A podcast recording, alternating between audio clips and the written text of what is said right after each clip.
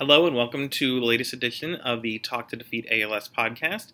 This is another five minute tip with our guest Alisa Brownlee. I'm your host Tony Heil with the ALS Association Greater Philadelphia chapter.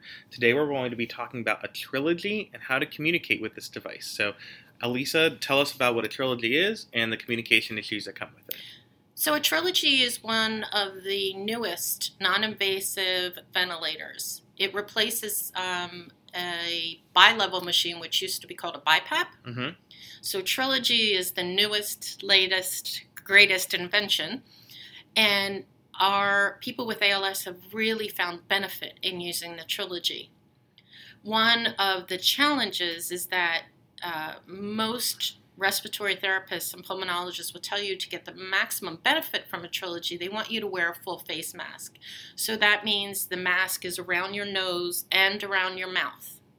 So um, that way you get the optimal air pressure. And, And this is because it's hard to breathe with ALS, and this gives Right. makes it easier to breathe. Correct. Right. So that's great, except that picture having a full face mask around your mouth. Right. So all of a sudden you can't talk. Right. Um, now, some people will say, oh, I just take the mask off to talk, but then you're not really getting the benefit of having the machine on. Right.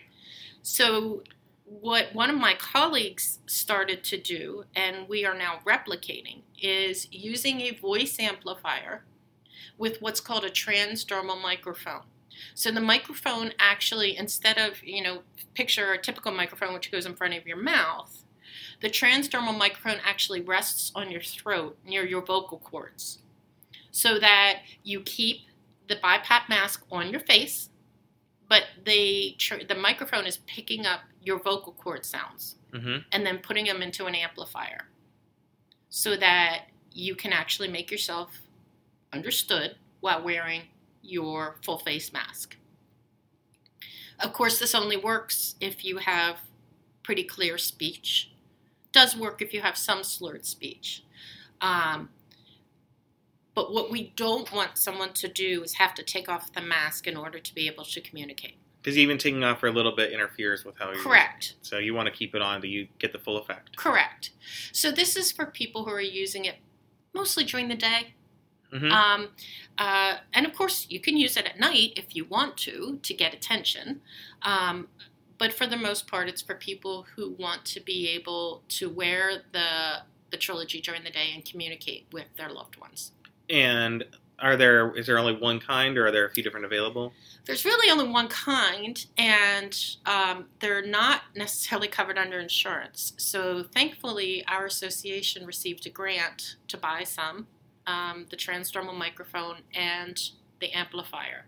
So, if you find yourself struggling with communication wearing your trilogy, please give me a call or email me. And then your email And- is Alisa, A L I S A, at ALS Philadelphia, that's all one word, dot org. Mhm.